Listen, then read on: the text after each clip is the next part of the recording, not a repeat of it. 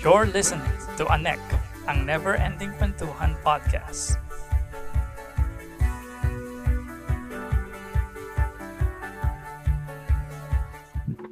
So, nandito si Bryce, si Michael, si John. Talk, we'll, we'll be talking about cancel culture.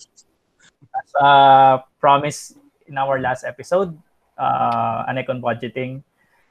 Uh, we decided to to have this topic on cancel culture simply because ilan na ba? Dalawa, tatlo? Dalawa? Dalawang tao na yata yung kinancel natin dito sa show natin.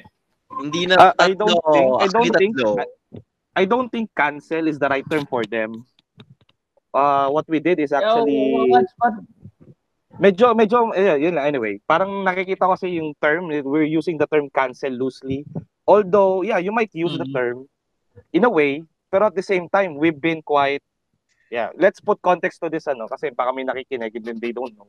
Uh some issues rose uh, arise about the backgrounds of those people and we found it na medyo critical yon sa sa name ng podcast. So the podcast group had to make uh, an adjustment, an arrangement, or might as well a decision to actually remove them remove. from their post, from from their post.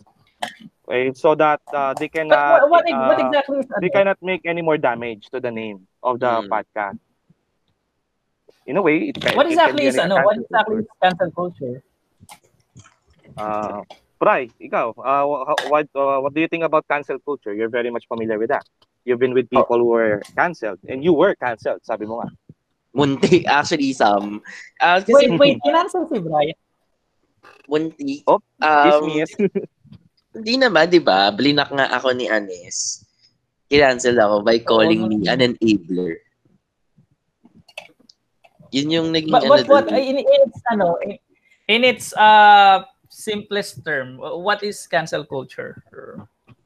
ano kasi siya eh, parang sinis, ano siya, parang sinasabi nila pag si, dito, sa- according sa my research kasi, that I saw see from ano, Merriam, Merriam-Webster, it means that to stop giving support to that person. Or meron din din sinasabi dito sa New York Times na article na sinasabi na it ano siya eh, modern form of ostracism in which someone is thrust out of social Censor tayo. Mm. Mm-mm. Mm. So para Ostracized. Oo. Kahit sa, di ba kung mapapansin niyo sa Twitter, kapag may nagawang mali yung isang tao or something na talagang hindi politically correct or yeah, kasi yeah, politically correct or talagang offensive to some or more than a group sa marginalized sector, talagang cancel kung cancel talaga eh. Expect mo talaga na call out tapos i-cancel. Di ba, I remember sometime, di ba, yung sumikat din yung cancel Korea dahil sa mga racist comments about Philippines. Sobrang nag-trend yon for some, lalo sa mga ano, sa mga netizens na I don't know, I don't want to call the term baby bra warriors. Baka maano ko dito. Pero yun nga yun, di ba yung cancel, I remember about that uh, issue. Guys, no? That's, yun, Mhm. You remember, yung kasi sa sa akin kasi, di ba, cancel culture is about, ano eh, ako kasi, I don't, di ako basta-basta ako nagka-cancel ng tao unless it is a non-negotiable, like, mga transphobic, mga, alam mo talagang, ano, detrimental talaga sa society. Hindi ako yung nagka-cancel na, na alam, mm, talagang may, pwede pang may character development, pwede, ano, ayusin. May iba kasi na nagka, ano, kinakancel na kahit naman pwede pang ayusin eh. Pero may iba talaga na kinakancel talagang so, dahil nga sobrang problematic nung ano, ng ugali or yung the way he treat people around uh, the circle or out inside and outside circle sa mga sa people around you yun o kaya sa public ganun yun lang Thanks, Brian, for the research. May, kulat ako may research pa. um, but ikaw, you, Michael, what's your idea of of this uh, culture, cancel culture? Uh, siguro, let me take it dun sa word mismo na cancel. Kasi we, what we cancel is people, right? Or maybe group of people. So, first and foremost, it's not uncommon. It has been part of our history. Tribalism. di ba? We can say may tribalism, meaning nagkakanya-kanya. Pwedeng, kumbaga, regionalism, kanya-kanyang lugar kayo. Pwedeng ganon. So, you cancel mo yung mga taong taga dun sa kabila, hindi taga sa atin, pwede yun. Or partisan politics. Tama? Kasi each group has their own stand and then you don't agree with their stand. So, what you do is you cancel them. So, you impose a certain parameter and then doon sa parameter na yon nilalagay mo sila doon sa part na hindi sila pasok.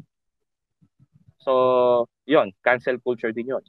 Or maybe we can also think of, sabi nga ni Bry, historically, it's a form of ostracizing people. So how do you do that? Sa modern times, because we are very much digitized or online, we can do character assassination, we can do social murder by public shaming or online shaming, by trial by trial by publicity, using social media as the court, court of social media or court of public opinion. Uh, and then putting words like blacklist natin to, i-boycott natin to. So, ano ang basis natin ng cancel culture is because of our criticism. May criticism tayo na hindi natin gusto yung taong to because of certain reasons. But, but, although minsan yung criticism may validity, umaabot sa punto na lumalagpas na ito. So, nagmumukha na siyang, like, it's not always about criticism, but it becomes a it's about sanctioning or punishing. So it isn't about criticism, it's about punishment, parang ganun. So yun, ma, you left out people, you ostracize them, you marginalize marginalize people by tagging them. So pwede pasok yung red tagging like, sa cancel culture, 'di ba? Or yellow tagging or something. Basta you use labels, then you tag it to that person, and that's a form of cancel culture. Ganun. Enabler, sabi nga ni Brian kanina. The word enabler was used to describe him. Therefore, just because he is being tagged as an enabler, he is being cancelled as well. So there. So yun yung mga parang words and key ideas na konektado sa cancel culture. Para sa akin. So because of our online ano, online behavior because we are netizens. There. Sorry. Okay. Thank you, uh, Michael. Thank you, Michael. Okay lang yun. Okay lang. Nakikisabay, nakikisabay yung aso. uh, Kabog yung aso, ha? As, as, as, as, you, as you have said earlier, kayong dalawa, um, parang kasi nga, pa, parang, uh, parang hindi na siya hindi na siya bago. Hindi, hindi na siya bago sa sa ano natin sa kultura natin. Ah, uh, kaya lang nagtataka ako why suddenly it became a big deal. Like for example na lang, um, sa kaso ng mga naglalarong bata sa, sa kalye, di ba may mga cases na, kunyari, ah, wag mong batisi ganito or wag mong kalaro yan or wag mong pansinin si ganito. That's already a, uh, ano, eh, that's already a, a form of cancel culture in their from their ano from their social group. So and and it's normal for us it's normal for, pe- for for people to have their own preference to clash with another people's uh, preference and decide siguro to cut them off from their group because they know that it will be detrimental for them if they uh still are let's say they are still friends with that person. I think a form of cancel culture also is when you cut off uh, toxic people. But i think the the gist of what we are going to talk about here is where do we draw the line? Uh, kasi hindi hindi naman pwedeng ano eh, hindi naman pwedeng um, cancel kung cancel lang or uh, mag mag ano lang tayo mag uh, mag mag-cancel lang tayo na mag-cancel ng tao ng ng hindi hindi na hindi tayo nakaka ano, hindi ta, hindi natin nakaka nakaka what you call this, hindi natin nakakaparehas ng ng ng belief or ng paniniwala. Where do we draw the line on this uh on this um forms of cancel culture. I think that's what, what we're going to talk about uh, tonight. So we have here a list. Let's say um, from what has been happening uh, in social media, ang daming na-cancel ng mga public figures. There's even the cancellation of friends, family members, and even uh, an entire organization. So what's your take on canceling um, public figures like politicians, um, actors or actresses? Uh, John Castro. Well, sa akin naman din kasi, um, di ba, cancel cultures, according sa Miriam, stop giving support to that person. Yun talaga ibig sabihin ng word na cancel eh. In terms of celebrity and actors and actresses, ano kasi, parang pag kami nakita ka negative attitude sa kan negative something sa kanya, so anong nangyayari, hindi mo na hindi mo na siya sinusuportahan unlike nung sobrang support na support ka. For example, um pag um, nalaman mo na isang DDS yung tao, eh, ayoko na sabihin yung pangalan niya, which is sikat siyang artista. And kilalang kilala siya sa isang movie na sikat din. Kaya na naman tayo, Yeah. magbebagkit na naman tayong pangalan. Di, eh, kaya nga, hindi ko na binabanggit. eh. Huwag mo nang ano, dinedescribe. Hindi ko na eh. Basta, Hindi ko na binabanggit. Hindi ko na binabanggit. Pero yun, nalalaman, kaya ano, applicable yung pagiging, yung, yung cancel is kung DDS yung tao. Kasi kung DDS yung tao, para kasi test yun ng pagiging attitude niya. eh. Kumbaga, test yun ng pagiging morality niya or yung point of view niya sa kapwa rin niya tao, individually. Hindi lang siya in terms of political, pero social din. Pwede rin siya maging applicable doon sa bagay na yun. So, yon kapag ka ang isang tao or isang actress or actor or celebrity or public figure ay DDS, so therefore, pag ah, ikaw ay isang tao na medyo critical against the government or the government as well or for the people, ang nangyayari is kinakancel mo siya. Kasi no matter how you support him or how you support her, wala rin naman magiging sense eh, kasi parang he enable enabler din siya in terms of ano in terms of violence sa society. So, yun yung ano, yun yung problema. Sa ano naman kasi, cancel culture kasi is dep- it depends kung masama ba siya, kung iti-take ba ng ibang tao yun as negative or positive. Kasi negative siya, kasi parang kinancel mo siya dahil lang naman doon, naging judgmental ka, naging ganito, ganyan. Positive siya kasi ano eh, tama rin naman na hindi mo suportahan yung tao na yun. Kasi bakit mo susuportahan yung isang bagay na ayaw niya? So, that's for me na da, that's a cancel culture na sinasabi in terms of celebrities. So, yun lang yung masasabi ko. I, like how John said uh or took took uh his insight from its ano from its meaning uh, the- its its uh, raw meaning which is yung the the the stopping of the support kasi basically ganoon naman talaga ang ang ginagawa but but here's the thing kasi ang ang nangyayari is once you cancel someone in din inaano mo at dine-devalue mo na yung lahat lahat ng ginawa niyang ano magaganda uh, nawawala na rin yung, for example, lang artista. Uh, it, it's one thing to say that uh, you, you are against the person, that you will not be supporting what the person is saying. Pero the thing is, as in lahat, like, sa katulad nga sinabi ni, ni Michael, nagkakaroon pa ng ano, ng, ng uh, what you call this, ng character suicide or uh, mur- character murder in social media. Okay. Yeah, yeah, why do you think people are? Why do you think? Yeah, character assassination. I'm, I'm, I'm sorry. Uh, why, why do you think people are like that? If that's the essence of cancel culture, that's that just us regulating our form of support towards a person uh, because of how they acted or because of you not uh, supporting what they are are believing. Which is again normal lang naman sa ating lahat kasi totoo naman magkakaiba tayo ng ano ng paniniwala. And it's normal for, for people to not support someone else's decision, someone else's belief. Why does it have to be a big deal nowadays na talagang en- yung entire personality ng tao talagang ina-cancel? Uh, talking about public figures, no matter how many good things that they did. Kasi yun din yung nagiging ano eh, nagiging ano ngayon, nagiging um, pagtatalo in when when when you know a person tapos bigla mo lang cut off just because of one thing he or she did. Why do you think people are are uh, are like that? Kung gano'n naman talaga ang essence pala ng pagka-cancel or cancel culture, uh, Michael. Ah, okay. Um, kasi una, pinag-usapan natin public figures. So, mamaya na siguro yung ibang kind of people. In terms of public figures, their life is always viewed. So, they always have audiences. People are watching all the time, every single day. So, pwede natin ikabit sa politics of spectacle. So, their life is a form of spectacle.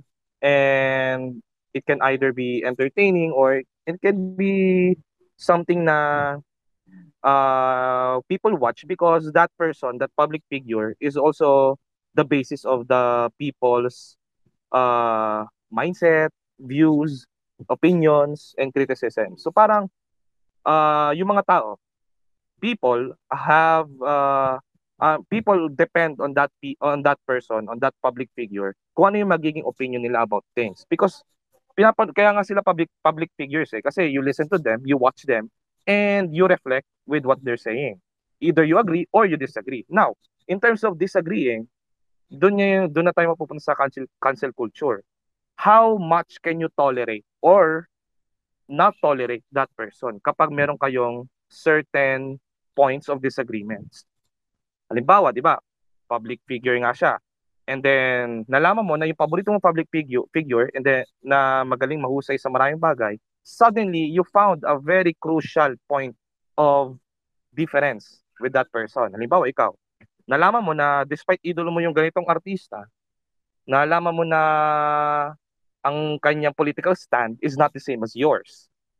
So kailangan natin i-assume kaagad, ito yung assumption, all people have their own set of perspectives, opinions, criticisms, and then suddenly, uh, pinoproject natin yun sa mga idol natin. We want our idols to be the same as us, and we want we want us to be the same as our idols. And then suddenly, nagka, nakakita ka na isang opinion na sinabi ng idol mo, and then nagkataon na, wow, okay, parang hindi ko kaya i-tolerate yan.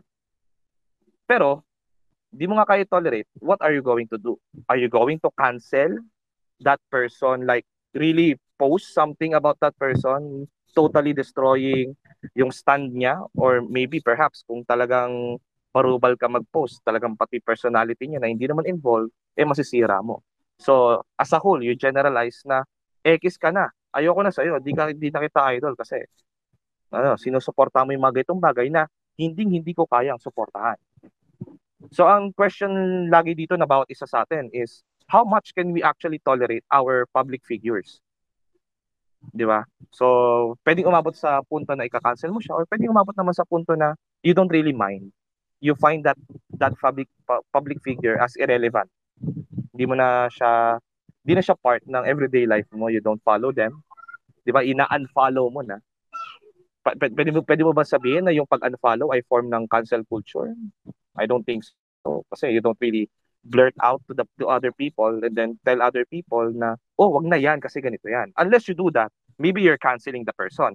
Pero kung personal mo lang and then you're being silent na, okay, my decision is I'm going to unfollow this person. Okay, go. Hindi naman cancel culture yun kasi in-unfollow mo. Parang pareho din sa kanina nabanggit mo about sa kamag-anak na, sorry, I'm going to disagree na paano yung kina-cut off mo yung mga toxic people. Depende kung paano mo i-cut off. Kung kinut off mo lang to the point na parang you don't communicate with them, that's not canceling. Pero you cut off, you cut them off And then what you do is actually post something about that person and then you're saying, blah, blah, blah, blah, ayoko kasi ng ganito, ganyan, ganyan kasi siya. ba? So that's canceling. Kasi you're basically talking about the other person in an ill way. So, yun. So, kung gaano mo lang kayang i-tolerate, tapos anong gagawin mo after mong hindi siya ma-tolerate, that, that are, those are, pwedeng masabi natin, ano, sign kung talaga bang ginagawa mo yung cancel culture kasi ang pinaka-basis ng cancel culture is how how you can't tolerate something, some someone or some some idea. Ganun. Pag hindi mo kayo ma-tolerate, ano gagawin mo? So pwedeng manahimik ka na lang or you actually write something, post something, tell people na okay, here's my thing, here's my two cents. Kasi ayoko ganito, ayoko ganyan, mali siya, ganyan. Dapat wag natin siyang tularan. Pangit siya pwedeng umabot sa ganun, argumentum ad hominem na. There you go. Parang ganun. Cancel culture yun. Para sa akin. Uh, I love how you were able to give, uh, before I proceed to asking Brian his uh, insight on uh, canceling uh, public figures. Ngayon ko nalaman na meron palang ruling. Uh, because uh, when initially when when when I think of cancel culture, it's just you cutting off someone regardless of ano regardless of uh, what he or she did in the past not trying to uh, give uh, enough leeway for the person to to improve walang room for character Im- uh, improvement kasi nga kinat off mo na totally it's the first time that I I learned that meron palang ano meron merong isang act that needs to be done for it to be uh, called a cancel culture, uh, a form of cancel culture, which is yung pag-drag ng pangalan ng tao na to in public, shaming that person in public, calling other people uh, to tell mm. to tell uh, to tell them na uh, ano na oy si ano ganito tumayo sa brief ganon or something. Kinansel yeah, yung klase niyo kasi na Yeah, yeah. Kaya nga sabi ni Brian kanina na yung call out culture, 'di ba? Call out. Iba kasi yung call out sa cancel. But the two things mm-hmm. na call out and cancel can go can go hand in hand. When you call out someone with the intent to cancel. Kasi sometimes you call out someone pero you don't have any intention to actually cancel the person. You just need to call out the person and tell them that they're wrong. Pero iba kasi yung you call out, tell them they're wrong, pero at the same time, you cancel that person by saying, since you're a public figure, dapat hindi ka na, you know, i-unfollow ka na kasi you're you're having such disgraceful ideas. You, you don't you must not share those ano those ideas to the people because those those are very wrong. Pwedeng ganun, cancel yon. Pero yung nag-call out ka lang, sabi mo, mali ka, and then the other person, sa, yung other person na kinall out mo is uh, nakita naman na you're very much professional, hindi mo tinira yung pagkatao niya, tinira mo lang yung idea niya, okay yon you're just calling out. Pero pag sinama mo na pati yung pagkatao na parang do not uh, do not uh, you tell people do not let yourself be associated with, the, with this person. Do not even take a picture with this person. That's so yucky. That's cancel. Talagang bina-blacklist mo na, di ba? Parang ganon. Meron akong tanong pa eh, about dyan. Yeah, meron pa akong tanong about dyan mamaya. Pero I would like to first hear uh, Brian's uh, in, insight on canceling public, uh, public figures. Ah, uh, sa akin naman kasi when I cancel public figures, hindi naman ako super cancel. Call out talaga ako pagdating dyan. Pero I cancel lang kapag alam kong sobrang non-negotiable na talaga yung mga ginagawa.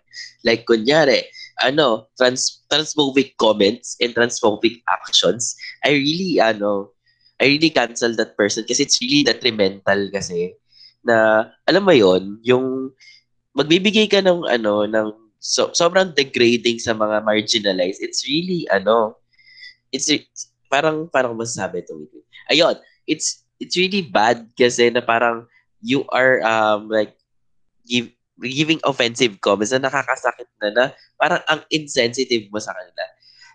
Yun lang kasi yung pinaka ano pa, hindi naman ako super nagka-cancel talaga ako na kind of na cancel ganito kasi ano nagbigay siya ng comment sa ganito na ano, kung kaya naman kasing ano, ayusin for character development purposes, sige. Pero kung paulit-ulit na kasi niyang ginagawa, kahit ilang call out pa, that's the time na mag-cancel. Kasi call all times or you call out so times for that, na, uh, sa ginagawa niya, sa mga pinagagawa niya. Parang alam mo, parang you are, ano, parang you're tired of uh, na umaasa na magkaroon ng character development sa isang tao. Hindi naman kasi, da, ano, o sige, may nag, nagkamali ka na isang beses. Pero kasi kung wala ka man lang makitang development, I don't want to name, name this uh, social media influencer. Kasi ilang beses na siyang na-call out, na na-call, pero wala pa rin siyang ano, ginagawa. Like, uh, he's or he's doing things na parang for clout para lang manatiling sikat. Parang even though yung ginagawa niya sobrang ano detrimental and offensive na sa karamihan. Kumbaga na alam mo yun, yung parang pwede naman nang gamitin yung platform mo to give a relevance sa society but I don't know. Ay, ayoko na lang mag... I mean, makakasan pa ako mapunta to. Yun lang. Eh, pinagdadaanan si Brian. uh, yung tanong ko ngayon kay ano kay kay Michael. Ah, uh, John, anything that you wanted to share? Hindi, gusto, tama, ito yung term na, ito yung term na hinanap ko kanina Ay, actually. wait, yung, wait, wait. Si, ano, si Castro pala. Si Castro, si Castro. Sorry, Mike. sige. kung ano ba, kung ano na experience ko as can, yun sa cancel culture, ganun ba? Parang ganun? No, no, no. Uh, we were talking about uh, canceling uh, public. Ay, wait, wait. Uh, we were con- we were talking about uh, canceling uh, public figures. Well, sabi ko na kanina yung ano yung opinion ko regarding that about the public figures. Kasi ako ano eh, Mm, okay. um, hindi ko talaga totally sinusuportahan kapag kay artista is yun, iba yung political views ko kasi nga nagmamatter yung character niya doon. Then, pero depende rin kasi na ano eh, depende rin kasi sa cancel, sa pag-cancel yun eh. Kung inagree na maraming tao, ng maraming supporters niya yung pag-cancel doon. Example, for example, um, isang vlogger, hindi ko na sasabihin, um, sumalangit nawa, nung nag-post siya na against siya sa anti-terror bill, marami siyang supporters na youth, na, maraming youth doon, as in mga kabataan na, kasi usually mga 14, mga ano yun, 18 years old and below, na kinancel siya regarding that belief. Kasi nga, yung paniniwala ng mga bata na yun is our president, sorry to say this, our president is better. So, nung nalaman nila yon, kinancel, maraming nag-cancel sa kanya. Okay, unfollow na kita. Okay, ganito, ganyan. Okay, ganito, ganyan. So, yun yung ano, yun yung, depende kasi sa pagtanggap ng society or ng group of people or ng supporters yun. Kaya sinabi ko sa kanila, kanina, either they, you take it positive as negative. Kasi may positive or negative impact din yung cancel culture na ginagawa nila in terms of dun sa public figure na yon. Then, nabigyan na rin ako example kanina tulad nung isang artista na sikat na DDS pala. So, malaking bagay yun. So, yun lang. Nasabi ko na kanina yung mga nasabi ko. Tama ba? Okay, Jan. Thank you, thank you. Um, let's just have ano, let's just have a quick uh, uh, hindi naman recap or uh, let's just let's just try to realign what we've uh, said kanina para rin sa mga listeners natin. Um, it's different kasi mar- marami tayong sinasabi ng about cancel culture. Pero kasi if we're going to look at it, it's just trying to ano, uh, what do you call this, uh, trying to stop the support and from what uh, Michael said earlier, uh, provided that that person uh, gathered people or uh, publicly shame or character uh, committed character assassination towards that person. And that we can assume that it is uh, a form of cancel culture.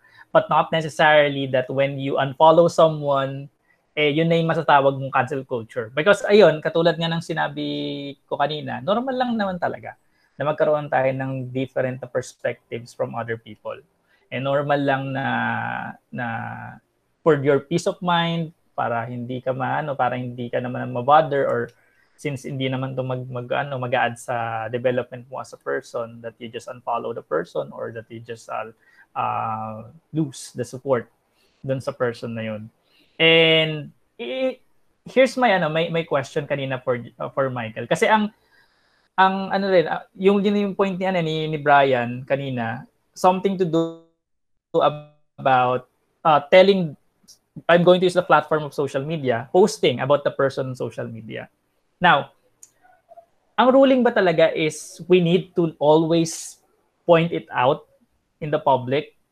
Uh, ganito, uh, even though even though we're not ano, we're not trying to shame the person, we're just calling out. Again, different pa yung term ng calling out the person. Do we really need to to post it on social media or can't we just send a message to the person or uh yes John I, I Michael. Sino ba? yes ikaw Michael Ako, uh, for me, pwede natin sa, ganito ah, uh, i-contextualize ko lang yung word na cancel. You can cancel a person to yourself. Like, X na to sa akin, hindi ko na to pautangin, hindi ko na to paano eh. Okay yon cancel din yon pero I don't think it's cancel culture itself. Cancel in such a way na you don't want to get associated with that person in such a way na okay na.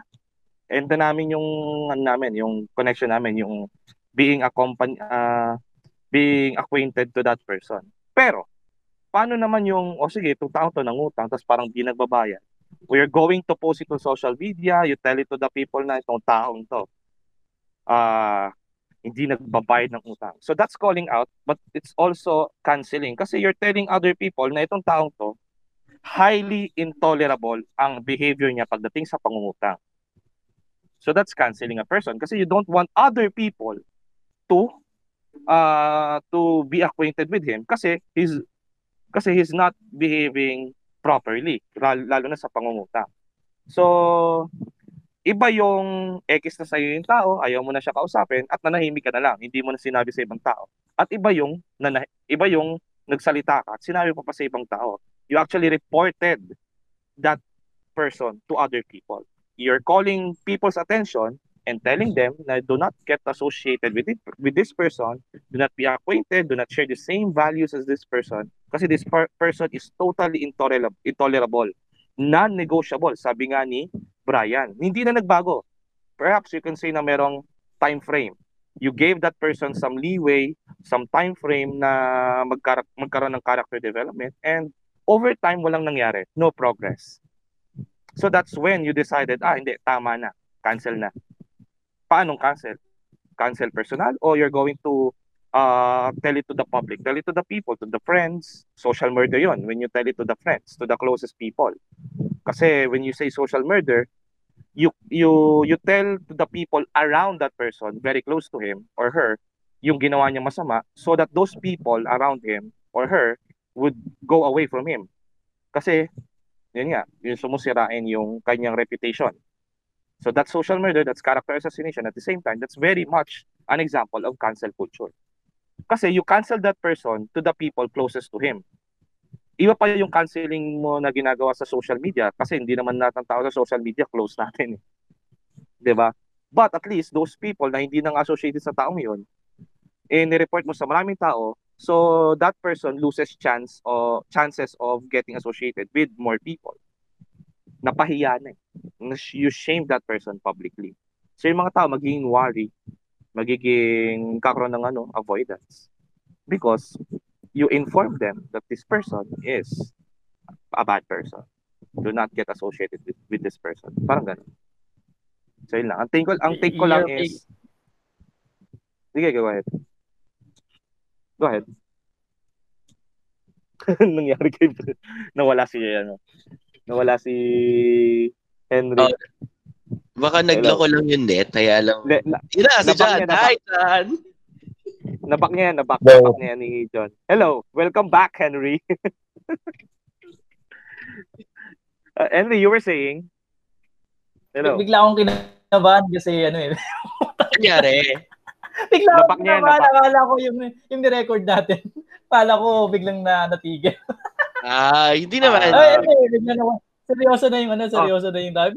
But for, uh, I'm, I'm sorry if I know, if nag, nag-ano ko, nagbibigay ako ng, ano, ng mga, nagbabalik tayo sa mga different na concepts.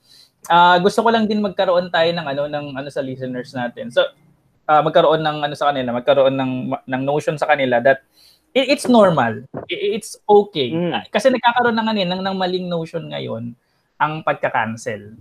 Like, that, that, nagkakaroon ng sanga-sanga ng mga arguments na ay wag wag mong wag mong ano, wag mong i-cancel yung tao or toxic mag-cancel ng tao.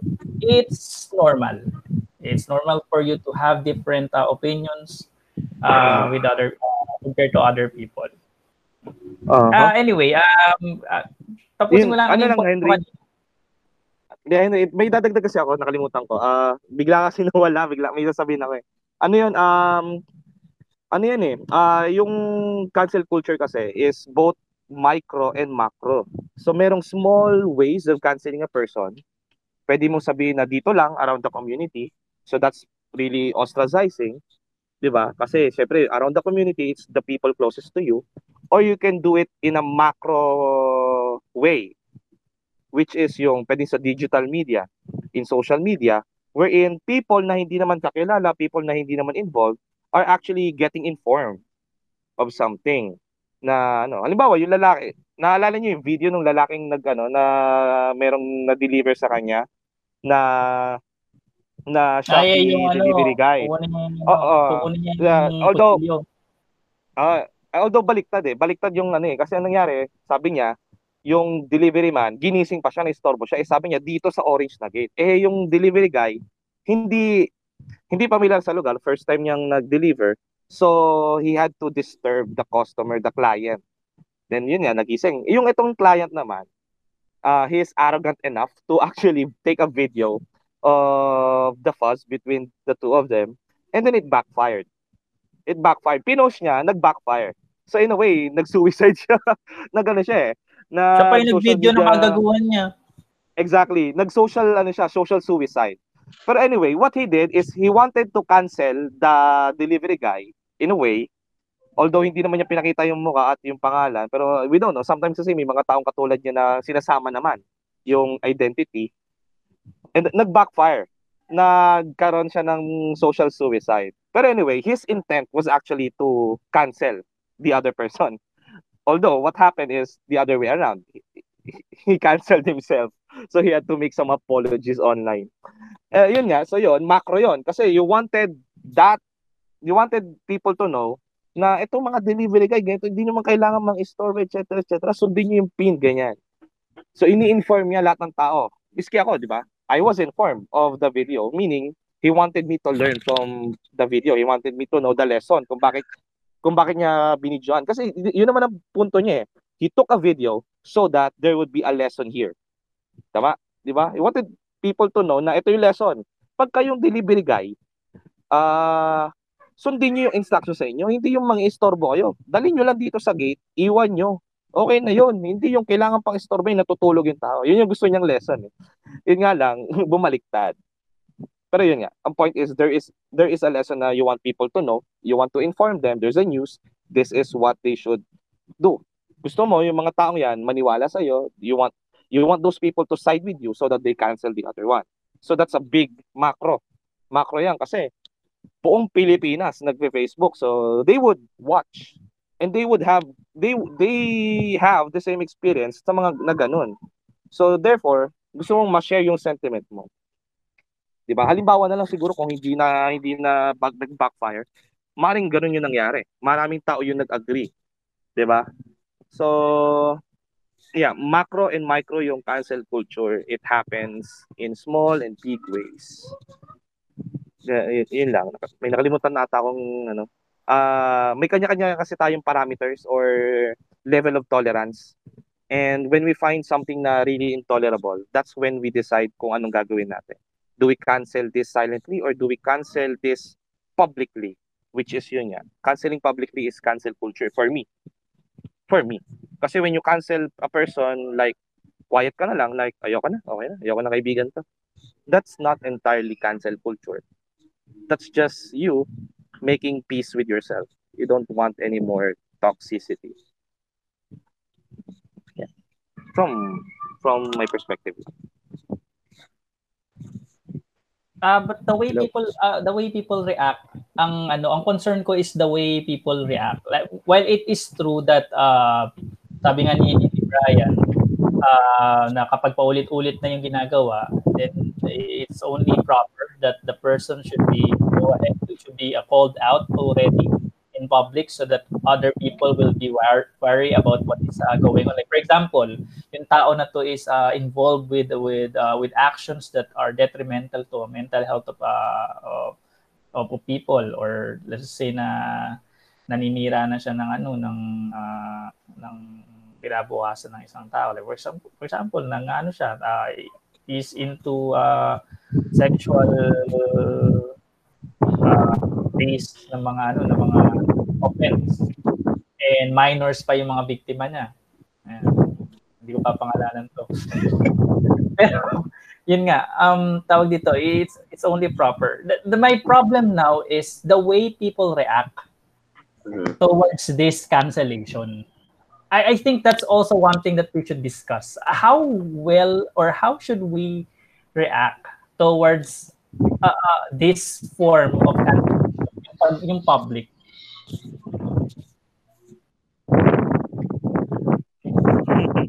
Ay, nako. People will always have uh, ways to make fun of things regardless how serious it is. Laging may nakakatawa, nahahanap ang mga Pinoy regardless kung seryoso man ito. That's what I have observed ano, from people. laging may nakakatawa para sa mga Pinoy. Kahit pag gaano ka seryoso.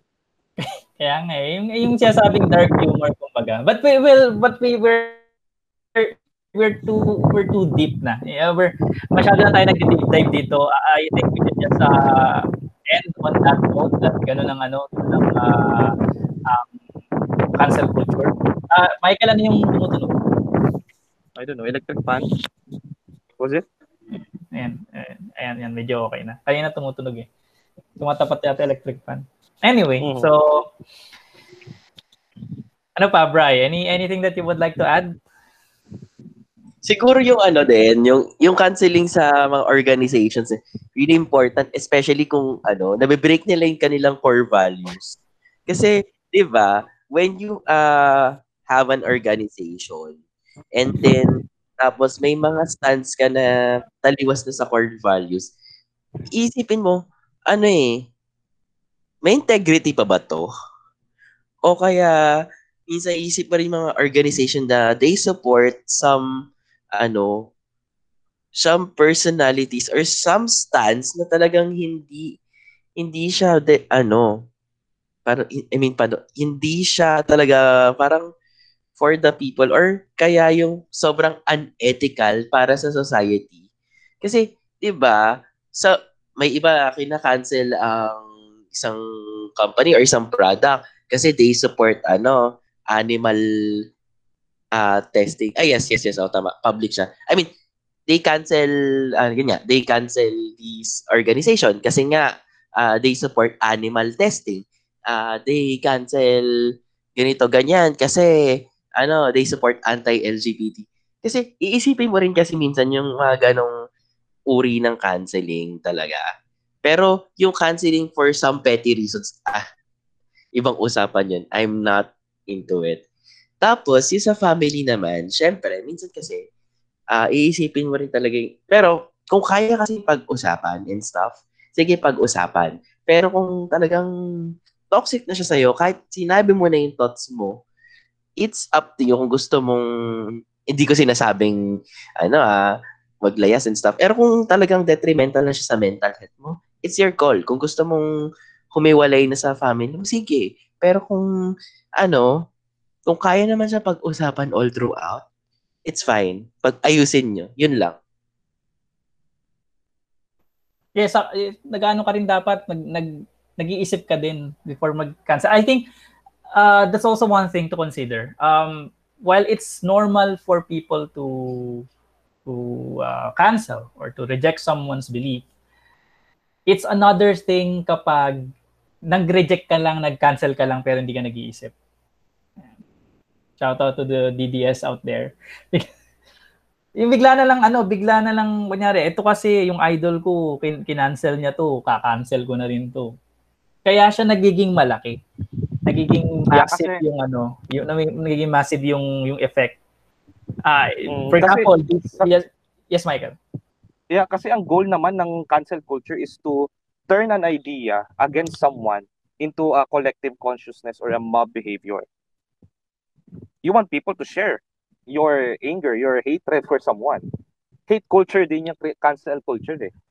In such a pero, way. Pero, pero I would culture. like Yeah, but but I would like to believe that it's it's normal. It, it's a normal thing. It's it's it's normal. It's normal, but it's toxic and it can, you know, it's a double-edged sword.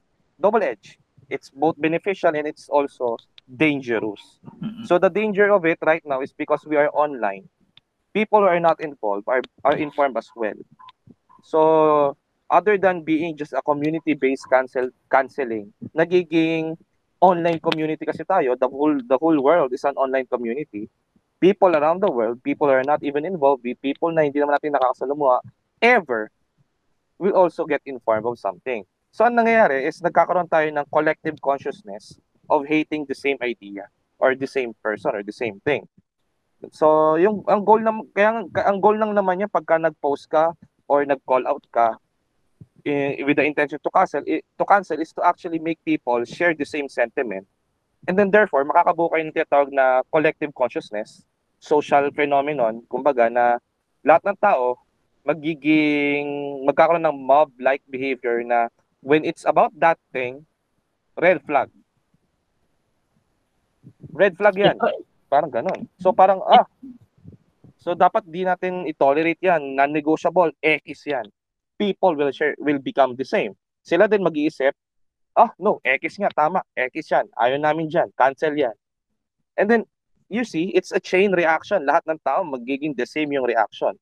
Ang kagandahan is, this is a way for people to actually uh, understand kung ano yung set of values na dapat nilang i-value at ano yung mga set of values na dapat nilang i-devalue or tanggalin, i-remove sa sarili nila. So nagiging ano to, filter. Yung cancel culture is a form of filter. Na, na, na-filter natin kung ano yung mga idea na dapat meron tayo at ang mga idea na dapat hindi natin sinishare. At the same time, yun nga yung nagagamit para malaman kung sino yung mga taong hindi mo dapat i-associate, sino yung taong mga ima-marginalize mo in a way, yung i-avoid mo, makisalamuha. There. So, cancel culture is a form of filter. It's both toxic and useful. It's just that siguro dapat alam ng tao kung kung paano i-maintain yung pagiging humane while doing canceling. Because sometimes people just go so far. They go beyond and they don't realize that they're removing their humanity. And that's one thing that I also wanted to point out, yung pagig pagkawala ng pagiging human. Like for take for example what happened dun sa ano sa family nung ni Nuesca, the, the cop who killed yung ano yung mag-ina. Um it's a form of cancel culture what they did to the family. Uh but what I'm bothered about is it it became too too much about the kid to the point that they do not uh, they they've forgotten already yung yung pag yung pag, pag ano pagtrato ng ng na, ng maayos dun sa mga tao involved. Like for example na lang, yung sinabi ko last time is the the kid deserved the the attention. Yes. Kasi ano nga, uh, it's it it's ano, it's bothersome. Becoming bothersome. Pero she doesn't deserve that that hate, yung, yung hate na yun. But that's just from my, from my end. Anyway, um, I think it's safe to say that all of us are canceling people, organization, one way or another. Uh, but what's your rule of thumb before you you cancel people? An anong mga you Brian first, Brian. Uh, what's what's what's your personal rule before you you cancel someone? Ako, ano, it's kung detrimental siya sa society, at saka kung binigay naman yung dahilan, the ways na talagang, I mean, hindi naman ako magka-cancel for like, uh, nakita ko lang na ganito siya. Pero kung nakita ko yung, kunyari, may, ano, sinabi ni, ni netizen one na cancel mo to kasi transphobic. Siyempre, titignan ko muna kung transphobic ka ba talaga yung tao.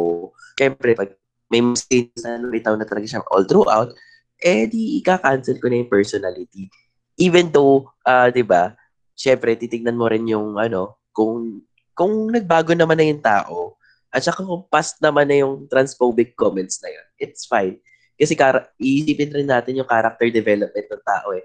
Paano pala yung screenshot na, tran- na transphobic comments na ito or kaya sample, uh, ano, may isang ano, DDS dati pero kinancel mo siya kasi DTS. Pero ngayon, anti, ano, ano siya, na enlightened na siya for some reason. Siyempre, iaano mo rin yon I-check mo rin yon kung yung kasi yun yung ano ko sa personal ano ko ah, kailangan ko muna i-check kung kung matagal na yon at iba na yung stance niya ngayon, sige.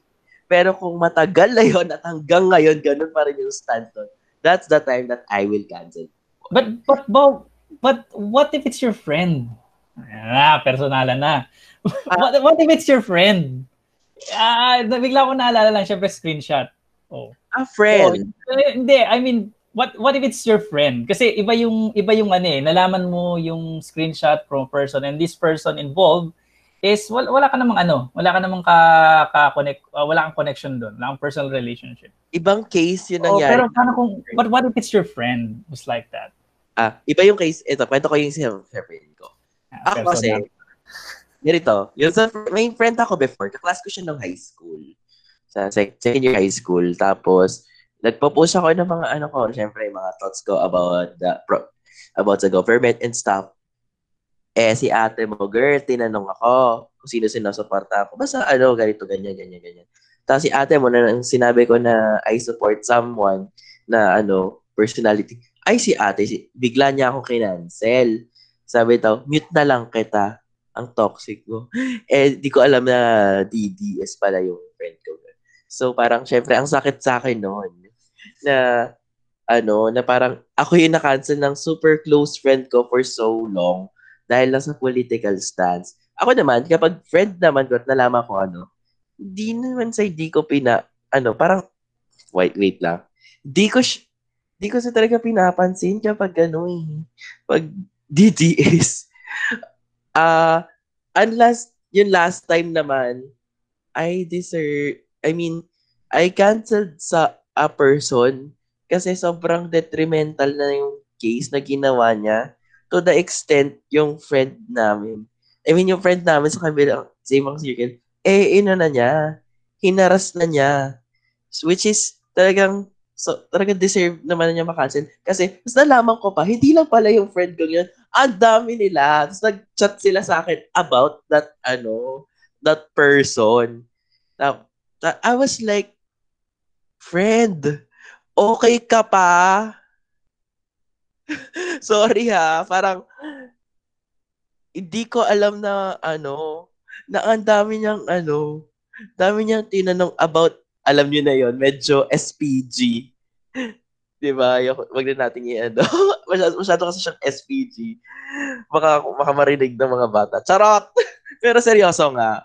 Parang, uh, di ba? If you know din naman this person, I mean, okay naman siya nung una. Parang, we're close, we're talking about Singapore, we're talking about international relations kasi nga, uh, Paul say graduate siya, tapos ako uh, IS graduate ako. So, syempre, we talk, ano, batuan kami ng ideas and stuff. Tapos, ano, medyo, ano, nung, nung una kasi na, ang dami ko na kasi naririnig sa kanya eh, about that kind of issue eh.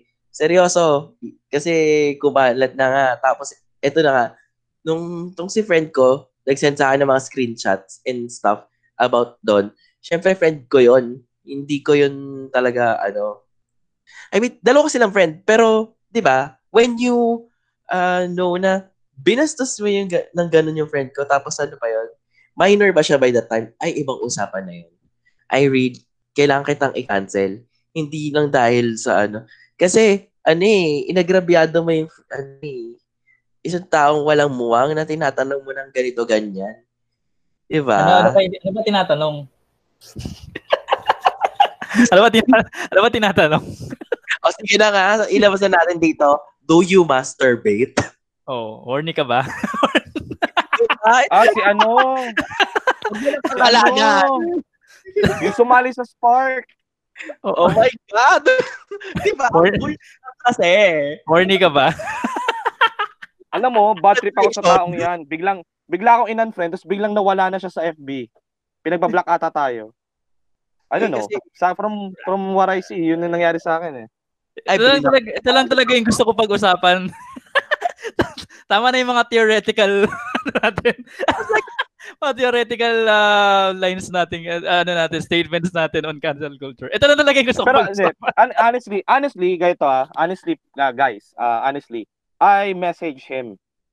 Mm-mm. I messaged him and I gave him some advice. Sabi ko, don't use your leftist ano, leftist inclination as a way to actually invite people in your lustful ano, lustful desires. I mean, ganun kasi yung nangyayari. I, I, think you're ano eh, you're devaluing the very movement of the leftist. Kasi you're associating with a lot ano you're being associated with a lot a lot of organizations groups. And then at the same time you're doing that. You are not just detrimental to yourself but also to the people around you and the people associated with you. And just like what happened to our ano to our uh, organization to our group diba this is very this is a, just an informal group pero guys i'm serious kasi uh, i'm just thinking na we're not perfect, that's true. But at the same time, let's not uh, put the name of the organization, put the name of the group because of your unresolved past or at the same time, not just past eh, pati present. if you're continuing something totally intolerable, naka, makakasira yan. Makakasira yan sa mga kasama mo. So, I think our organization, lalo na kayong dalawa, Brian, ano, John, uh, ako kasi parang ayoko makiha, makikuha ng posisyon. If you invite me to talk here, I go kasi you, you are my friends and at the same time, 'di ba? I'm one of the pioneers who who gathered yes. the people in this ano organization or group kasi we're just we're friends online. But the two of you, you're the one who decided to make the podcast. The two of you reserves uh reserves the right to ano to actually decide whether or not to continue getting our organization associated with those people. So, naintindihan ko na you need to decide to remove them. And I agree. Kasi binigyan natin sila ng ano eh, binigyan natin binigyan natin sila ng chance to actually explain themselves, 'di ba? To actually make some form of redemption or explanation and apology to people involved. We tried to control the damages. We tried to contain but they decided not to ano, not to respond. 'Di ba? Bigyan natin sila ng call, report. 'Di ba? We had them report to us something. Pero hindi sila nag-deliver.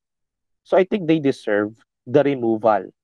I don't know if we can say that it's a cancel culture or something. Pero pareho lang naman yan ng, ano, eh, ng mga nasa dyaryo na si ganito, hindi na po nagtatrabaho sa aming kumpanya. Re- remember those ano those sections of the newspaper wherein the company is actually reporting using the page of the way, uh, connected notice to the public. Oh. Yeah, that's what we did. That's what we did, and we remain professional. We remain professional in the way we actually remove them. So we can both we can all see that it's both a cancel culture, pero it's professionally made. From my perspective, we tried our best to make to make this severance with them professional. Pero sila yung sila naman yung napakita na hindi sila professional eh with the way they misdelivered or actually hindi sila nag-deliver actually. Hindi naman nila hindi man sila gumawa ng paraan to actually redeem themselves or to actually make an apology. Pangal- Grabe. Pangalanan na nga. De, uh, I think that's also hindi, hindi, hindi na kailangan. Mababasa naman yan ng mga tao. Eh. Mababasa naman yan ng mga tao. Oo. Mababasa yan ng mga tao. Ah, ang tama, alam mo, tama yung ginawa naman natin eh. Kasi we we we understand that cancel culture can go too far. Yes. But we remain we remain professional enough to not let it go that far. Mm. 'Di ba? Sobra na yung ano, eh, sobra yung comment section, biglang naging toxic. Naloka talaga ako dun. Eh. Ano, ano, uh, honestly, naintindihan ko yung anger, hatred ng mga tao dun sa involved na tao, na personality. Pero nakikita ko kasi na tinatawanan talaga eh. So they really want to poke fun at this person and it's not it's not about criticism or it's not just about criticism anymore. Honestly, from what I see, it's about punishment already. You we uh, those people want to sanction kasi hindi naman na na-sanction yung tao last time. Nakatakas pa nga yung tao eh. So what they did is actually poke fun at him, make fun of uh, make fun of him para ma-sanction siya. In a way, And, uh, and tingin ko naman, yun naman ginagawa niya, kaya nga siya lumalay or hindi nakikipag-usap sa atin eh. Kasi wala na siya maipakitang muka. So ano nangyari? So bigyan natin, yung taong yun, gawin natin example. That person lost his currency. But I would like to believe lang na ano, uh, ito lang, uh, ser- um, uh, on, on a serious note, um, on or rather on a more serious note, I think that's the answer dun sa yung sa tanong ko na uh, how then do we uh, do we deal it do, do we deal with that kapag uh, friends natin? Kasi ginawa naman na natin uh, we uh, ano nung una hindi pa tayo naniniwala eh. Uh, akala natin parang ano lang tawag dito uh, ginagawa niya before. But ako kasi uh, what I did is tag, na ano ko na, na visit ako when uh, there's already uh, uh, ano uh, nudes involved doon ako actually gumawa na siya. Like, I proactively message all the people in not all the people involved but rather yung mga persons na ano na alam kong uh, sa kanya may atraso. Uh, I wanted to create a platform for them to talk so that dahil nga dahil kaibigan natin eh, tropa natin eh. Oo. I wanted them to I wanted them to talk. Yeah, you wanted to give them chance, chances, Oo. Yan, yan nga. opportunity to redeem themselves. Oo, yun nga. Para para matigil na doon, ma- matigil na yung yung chain ng ng paggano ng ganong action niya. Kasi yun nga, ah, once we cancel people, okay lang sana kung hindi naman na, wala naman tayong maayos na wala naman tayong ah, close connection with them or wala tayong ah, relationship with them. But it's different. That the game is different once na meron kang relationship with that person.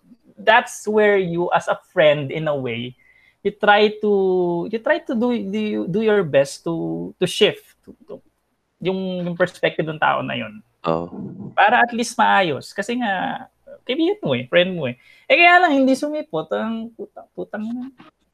Di ba, nakakagago lang. As like, hello, ayos na, na nasayang ang gabi ko nasayang yung lahat tayo naghihintay si Joanne naghihintay ako naghihintay si, ako naghihintay. Alam mo yun, Oo. yung parang, ano, Anong pag oras na? baso, tang ina lang. pinag-uusapan na nga natin siya tinatag ko na putang putang ay nako kung alam mo lang Ito pa, yung, ay, ayoko mag, mag-naming names again. Hmm. There is someone, di ba, nung tinanggal natin to si, ano, si Guy. Tapos Hmm. nag-left din siya.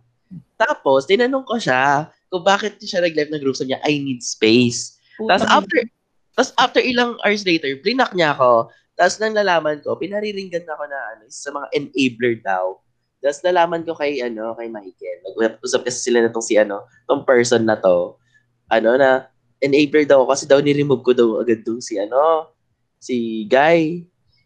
Di ba? Parang, Hmm. why are you calling me enabler? Eh, ginagawa ko nga yung best natin. Kasi nga, umingay na nga yung issue nung guy dun sa isang open group na sobrang daming members. Like 80 plus, Hmm. 80 plus thousand members na po dun sa, sa, sa loob ng group. Tapos, nag-call out pa yung, ano, yung friend ko na yun nga, yung kanina ko nagkwento. Talagang, it's really fucking, I mean, it's really freaking detrimental talaga na parang pwede kasing masira yung image ng ano natin. Hmm. Especially kasama pa rin namin yun sa recording, di ba? Nagkaroon ng collab yung Vox Podcast. Hmm. Di pa ba sira? Di pa ba sira? Friend, ang dami natin, ano, da, dumadami yung likes natin dahil doon. Daming-. Daming issue. Daming issue. Charot. Yeah. Para kailangan hello, na- hello. Oo. Hello. Although, oo, na naintindihan ko yung nakakatuwa ngayon maraming likes. Pero at the same time, Putang ano eh, we're putting in a bad light eh. We're being put in a bad yeah. light. We're, we're, we're being put in a public uh, sphere. Pero the reason why people are following us is because of the The issue. spectacle the- and not the with the issue. content. Oo. Hmm. Nagiging spectacle na rin tayo. Yung Para ako alam naging medyo ano eh. Kaya medyo malamlam din yung pakikipag ano ko, di ba? Balik na nga yung busy, ano. busy ako eh. Busy ako sa work at the same time. Pero I'm I'm listening and I'm I'm ano, I'm reading the conversations na meron tayo doon sa loob. And then Mm. I'm seeing na since people are very much ano, uh, putting their eyes on us. Sabi ko medyo bawas muna siguro ng ano, ng interactions for a while and just you know, join the conversations kapag Mm. talagang relevant relevant yung topic. Yes, yes. So eh, I find the topic today, I mean tonight, very much relevant. I've experienced cancel culture back then. And Mm. I had I had done things in my past na for some people it's totally intolerable tolerable and I don't want those things na maging reason for me to be canceled again and again kasi I did my fair share of redeeming myself to the Mm. right people. And you know, ma- mahirap kasi na ma-judge ka ng mga tao na di mo naman kilala. And for what? Di ba? Sino ba sila?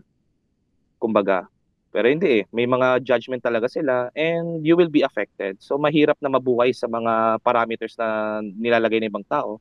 Pero truth be told, talaga may parameters ang lipunan. At maapektuhan at maapektuhan ka. Kaya dapat limitahan yung involvement mo minsan eh. Mahirap na masyado kung masyado ka madaldal sa mga tao and you're telling yung mga ganito ganyan mo na personal information, Mm-mm. ayun, nagba-backfire yan. Totoo. Nagba-backfire yan. Hindi, ako, kilala, kilala niyo ako pa rin sa salita na ako minsan, sabi ko, ano, may leeway pa nga, sabi ko, always treat people as if they are suffering from a broken heart. Para para maiwasan ko lang magsalita ng masama, ng masasamang words. yung gano'n, parang hindi hindi ako maging masyado. Kasi nakikita ko, Salita ng masasamang words. kasi nakikita ko online, napaka-aggressive ng mga words ng mga tao. Like they always wanted to have a fight, a verbal fight. Laging argumentative.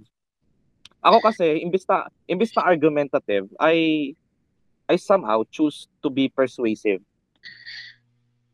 I mean, kasi minsan, I, I know, for me lang ah, pag sinabi mo argumentative, you're being, you're being uh, aggressive with the, with the, with the goal of convincing people. Pero when you, when you are being persuasive, you use the right terms, you use politically correct words to invite people to share the same sentiment that you have. Yun lang para sa akin. So, you know, kinatry ko maging kalmado kasi everything is a trigger pag nasa social media ka. Pero basa mo, it can either be something na inviting or it can also be something na so toxic to the point na, ah, whoever is doing this thing, you wanted to join the movement. And what is that movement? Cancel culture. Yep, it is a movement. It is very much public and people will always be involved regardless kung talagang close sila or hindi o magkakilala. Lahat kasali. Mm. True. Parang true. mob siya, no? Mob culture din talaga yung cancel culture. Yep, mob, mob ano yan, mob culture yan.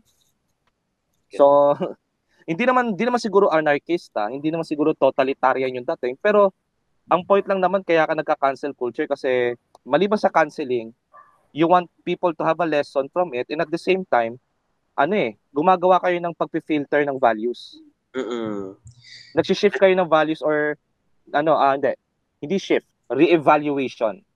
Oo. It's a social social phenomenon of re-evaluating the values that people hold in the in the society.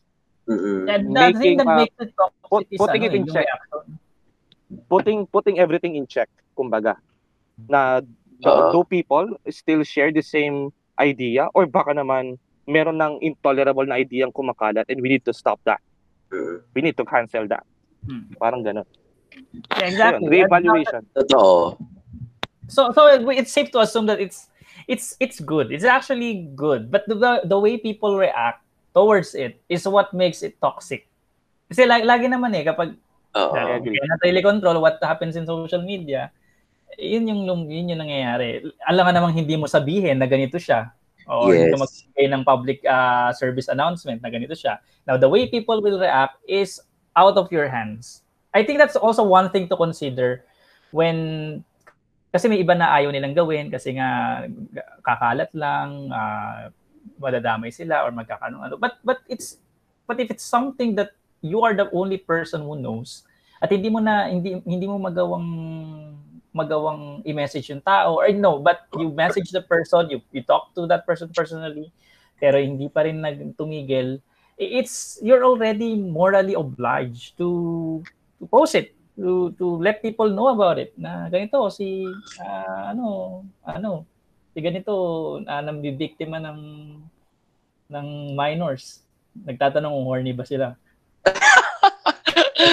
Loko ka. dilaan mo yung dilaan mo yung phone yeah pero ito, diba? So, yung so, if- hello hello in a way in a way ano eh parang nagiging tayo na rin mismo yung nagsisilbing parang Di naman kasi you're mo you're doing it in a way.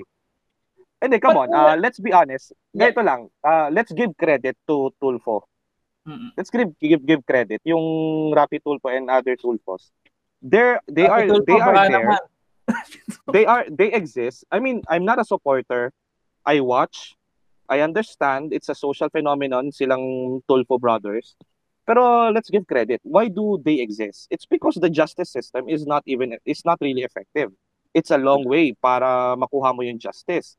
And it's money na magagamit mo, mauubos mo, hindi mo mababawi. Sobrang laki. Sayang oras mo. So, Tulfo is a shortcut. So, ah, paano, paano ba sila nagiging shortcut? Well, they do wala na yung mga canceling. technicalities eh. wala na yung mga technicalities Yup. Di ganun din naman, di ba? Pagka nag-cancel yung mga tao sa social media at nagpo-post, sila na mismo yung nagiging judge, jury, and executioner. Tapos after nun, di ba, sa Tool Voice, didiretso na sa, sa korte afterwards. I mean, Oo, ba't pwede ka naman oo. file ng kaso? Kasi na- may napanood ako. isi- ganyan ganito, isipin nyo, yung kaninang sinabi nyo about the the guy na, ano, the guy na merong mga lustrous invitations dun sa mga minors. Horny ka you ba? can go that you you can you can go you can go directly to the police and report the guy, 'di ba? Yung vic- victim. Pero 'di ba? What happened is the some of the victims over time they chose to actually publicize this. So what they did is a cancel culture, court of public opinion, court of Twitter or court of social media. Supreme Court of. Twitter. Yeah. So Facebook I'm not saying. I'm not saying I'm not saying that those people are wrong kasi actually they they deserve to have the right to actually do that. Kasi syempre ito lang paniniwala natin. Talagang di, di effective yung paghahabol minsan gamit ang batas eh. Ma, kailangan makakuha ka muna ng lakas, simpatya sa mga tao. Sama-sama kayo para magkaroon ng movement. Itatalo, tatalunin ka pa sa technicalities. Tatalunin ka pa sa Oo. technicalities ng mga yan. Oo, Ah, para minsan- magkaroon ng mob- para magkaroon ng mobility. So, short shortcut ang social media. Hmm. Shortcut Which yung brings us, ipopost ano, yung pangalan mo. Which brings us to this ano to this to this fact that when it comes to canceling someone, it should be provided that you you have the ultimate truth. Ah, kumbaga for example na lang, um ikaw Yep. talaga yung ano, ikaw talaga yung biktima, ikaw talaga yung, yung kumbaga ano, meron kasing ano eh, meron kasing cases na nakuha mo nga ng ano, ng mabilis yung yung sense of justice. Eh ikaw naman pala yung totoong ikaw naman pala yung ano yung totoong ang gumagawa ng ano gumagawa ng mali pala talaga. So, so wala din. Parang na, na binaliktad mo lang. Parang ganun. Mhm. Of So, course, it- syempre, yung of course, syempre yung mga tao sa social media, liban sa pagiging audience ng spectacle, they're also skeptical. Are we Mhm. going to believe this, eh, ano, believe this uh, in one reading or are we going to watch as as the story unfold and develop? true True. So yun. nasa na kaya si Siyempre. ano Saan na kaya si Rory Ah, ay, ay, ay, ano mo, I, I really hope, I really hope na makagawa siya ng paraan to go back. Kasi, honestly, in a way, he lost his currency. Kasi he- he's, he's around, around academic people eh. He's around academic people. And then Mm. suddenly, uh, suddenly, a portion of those academic people uh, called him, called him out, eh, actually canceled him out. I mean, de, siguro call out muna kasi they gave him chance. Pero in a Wala. way, call out pero may cancel din kasi 'di ba? Nilabas at pinagtawanan din. So we're trying to we're trying to fix we're trying to fix tapos it ano, eh. tinulungan natin eh. Tinulungan natin siya na ma-redeem yung sarili niya at kausapin niya yung mga taong 'yon. Okay? Pero wala eh. Siya yung siya yung lumayo, Bili- bilinak pa nga ako eh, hinayupak 'yon. Nagbigay wala ako ng na. payo. Binlock. Binlock siya. Ako nga, wala na rin eh.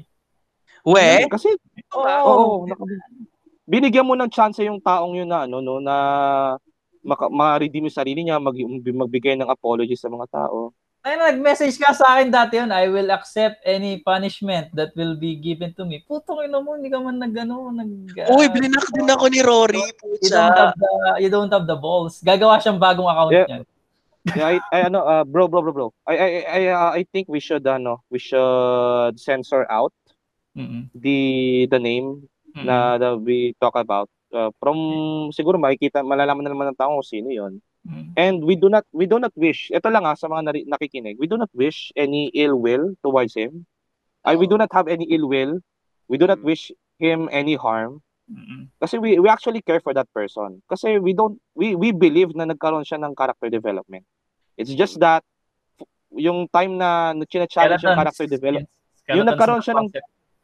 Nung nagkaroon ng time na china-challenge yung, yung ano niya, yung character development niya, hindi niya tinanggap yung challenge. Hindi niya pinatunayan na nagbago na siya.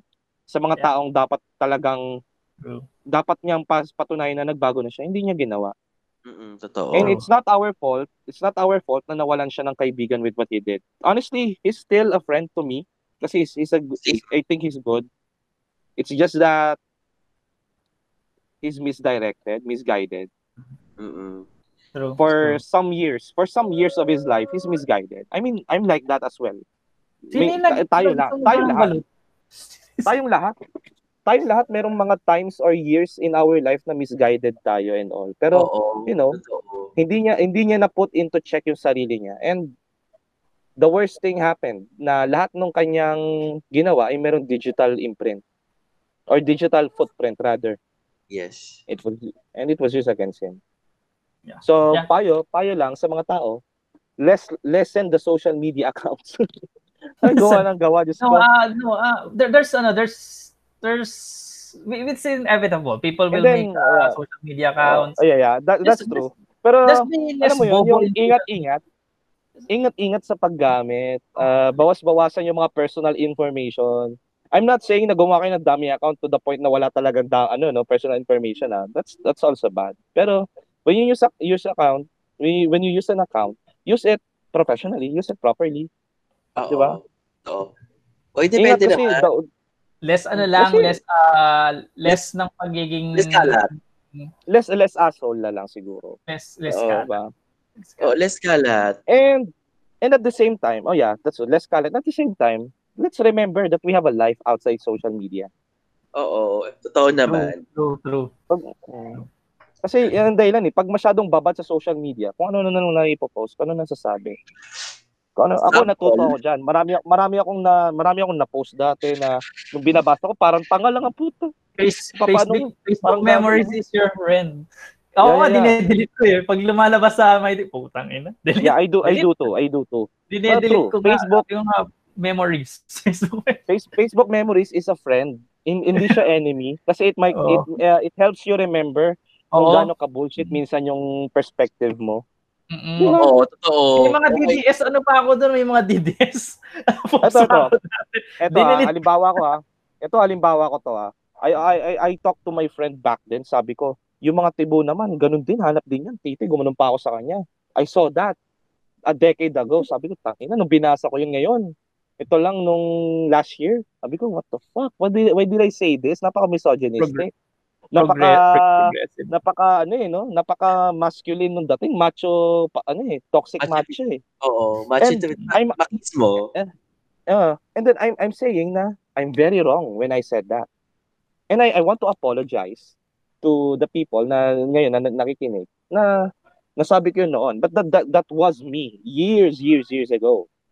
And I'm really sorry that that person existed. I'm really sorry. I'm for not perfect, pero I'm, I'm, I'm, I'm saying na finally, I, I learned from it. I learned now, I'm enlightened that I was wrong. And I, I, need, I need to be gender sensitive. Parang ganun. So for those people who cancels, for those who people who who, who were canceled and who are canceling people, uh, I think it's safe to say, in conclusion, that it's okay for us to embrace them again. Lalo na kung kaibigan natin sila, to to embrace the the possibility for them to change. It's Yeah. while it's while it's true na ta, na kailangan i-call out, you're you're morally obliged to, to call out someone lalo na kapag uh, mental health is on the line, a human rights is on the line. Let's let's not uh, forget that people can change, subject to change.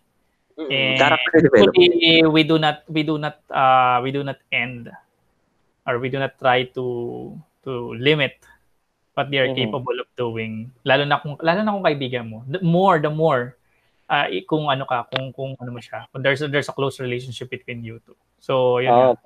Rory, nasan ka na? hashtag, hashtag, uy, i-ano nyo yan ha? I-ano Hindi ko yun siya- yung mga pangalan. Hindi ko sa Yan sensor mga to. pangalan ha? Hindi ko sa sensor to. Nakapost na nga sa page yung ano, pangalan niya.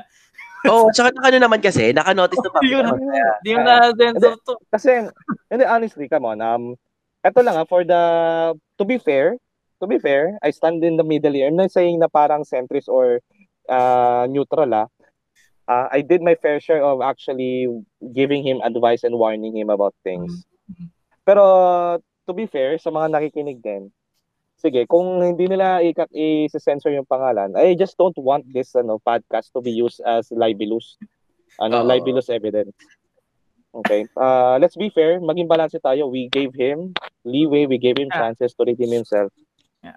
Ang, And I talked to the persons involved na rin. I, I talked to them all Oo. uh, already. And uh, they said na, yun nga, uh, tinakbuhan sila eh. So, they just Oo. wanted to, ano, they just wanted to talk, actually. Para matapos, magkaroon ng maayos na closure. And wag na magpansinan kung kung ganun talaga. Mm. At least, uh, Actually, I, want, I wanted to, I wanted to be there. 'Di ba? Inimbitahan niyo ako no ano, na- Oo. to be there sa ano kasi I wanted to know kung paano nila kau- kakausapin. And at the Jowa same na, time, kasi, na blood.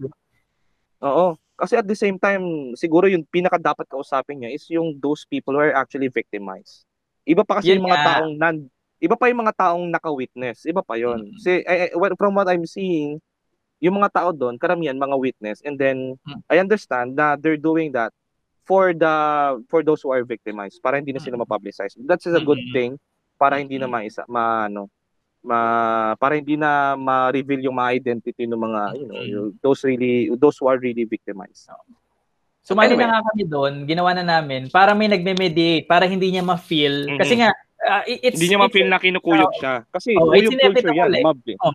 it's inevitable. Uh, once you are, ito pa pala, ito pa. Once you're, you're on the path to recovery from being canceled, expect that it's not going to happen overnight. Mhm. It's not Lagi, lagi, happen. ka, lagi kang titignan na may red flag.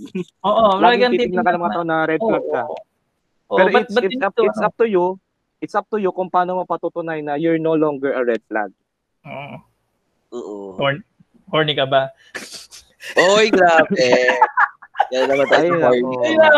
Yeah, yeah, that's what I'm talking about. That's what I'm talking about. Na, di ba? We're po- yeah, I mean, Henry, you are poking fun at it, pero it's actually a serious thing. Kanina, sabi ko sa yan. anyway, yeah. But it's, yun nga, again, again the, the views and opinion of the host do not necessarily uh, reflect the views and opinions of this uh, podcast. I, I, Yeah. I just don't This want is- to, uh, I know that it's Ano, a serious topic. Lagyan natin ng tagline. Lagyan natin yung tagline. This is a podcast of imperfect people. Ang never-ending We're kalokohan na yan. Ang never-ending. Never end. We're not, we're not perfect. We're not perfect. This is a podcast of highly imperfect people. Hmm. Oo. And Well, our views and opinions do not necessarily mean they're right. You can correct us. We're we're, we're not we're, we're we will not always be correct. You can comment and tell us na I think uh, I disagree with you. Ganun lang. And then you lay out the you lay out the arguments. Anyway, Like, ang, ang pinaka no. ito lang ano, pinakalas kong bagay na gusto sabihin is you know, uh embrace character development. Be- Yes. always Ano learn. yan? And then, pinakamalaga sa dulo, hashtag cancel responsibly. Cancel responsibly. Very good. Civility. Totoo. CR. Mag-CR kayo. Hindi kasi, tandaan nyo ah, parang alak yan. Parang alak yan. Mhm. Nakakalasing yan. Lahat na lang sa'yo, cancel, cancel, cancel. Di ba? Ma-addict ka dyan. Lahat na lang, cancel, cancel para sa'yo. so, you know, I would like to I would like to have a continuation of that. Yung gusto ko nga makakausap si ano eh, si Junie about that. Yung pag yung ano, yung culture ng let's normalize things. Let's normalize this. let's Ayan, yan. normalize jowa Sa na ganito. Yeah.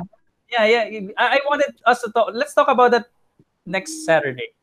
Yan. Oo. Yeah. I think that's that's a continuation of this this uh, uh this this topic. Kasi katambal Oo. niya eh, cancel culture eh. Uh, when you cancel someone, automatically you have this idea of what should be normal. Yes. Ah, yeah. Anyway, so I think that's about it. It's safe to say Wait na lang. Okay, Wait okay. Bri. Bri. Wait lang, before we end this call, di ba sinabi ko to last time? Before we end this call tuloy, sorry na, call center kasi ito trabaho kaya medyo na ano.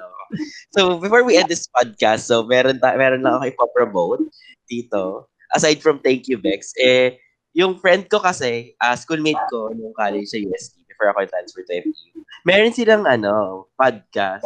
So, syempre, in-invite ako i-like, Eme.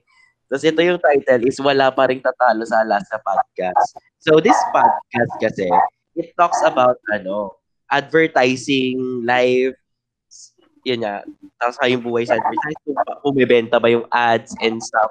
I heard their first episode, the- their first first episode is about yung RC Cola. So yun nga, pinaning, pinakinggan siya yung all that stuff. Yun nga, so ipopromote ko lang yung Wala pa rin tatalo sa Alaska Podcast by uh, Shift, by Shift and Beans. Actually, Chip is a good friend of mine sa UST. Sobrang magaling tong ta- taong to. So, I hope pag na ano napakinggan niyo to, sobrang matutuwa kayo. Promise. Kung mahilig kayo sa advertising, ah, kung mahilig kayo sa mga commercials, so nagbibigay talaga sila ng review. Pinakinggan ko, sobrang tontuwa ako. Eh. Yun lang. So, pakinggan niyo sa, sa so available siya sa Spotify, tsaka sa YouTube, Hindi ko sure, YouTube yata yun. Meron yata sa YouTube. Yun, sa YouTube tsaka sa Spotify, yung wala pa rin tatalo sa Alaska Podcast by Chief and uh, Vince. Yun lang. Thank you, Brian. Again, congratulations for the zine. Oh, you see, Ah, ang nga pala, just to give you guys. Congratulations, Brian. Salamat. Nakita ko yun. Sana Pati, all- pati sana kay all- Carl. Pati kay Sana all Carl. published na. Yes, uh, Carl also uh, published his uh, zine Yes, called uh, Car- Carl Not Marks. Marks. Carl, not Marks. So guys, yung Yeah. price na 125 pesos. So hindi pa kasama yung shipping fee. So you can Paano just... ko? Gagawa ko ng, ano, gagawa ko ng zine. Michelle, not Fuku. oh my God, Michael. John, not Santos. Charot. John. John, but Oh my God. John, John but not Luck. John, but not Luck. John, but not Snow. ah. Ano, o kaya, John, not, not Valjan. John, but not Valjan. Tapos ikaw, John, but not Snow. Oo nga, no? Oh my God. Okay, Ang so... galing ng, ano, eh, galing ng title eh. Ganda, galing, galing. Salamat. Bye everyone and see you next Saturday for uh, our next Yeah. topic on normalization. Normalization culture naman tayo. Yes, Normalcy. naman. Normalcy, Oh, everyone. normal, normalcy, normaliz, norm- normalize, normalization. Oo.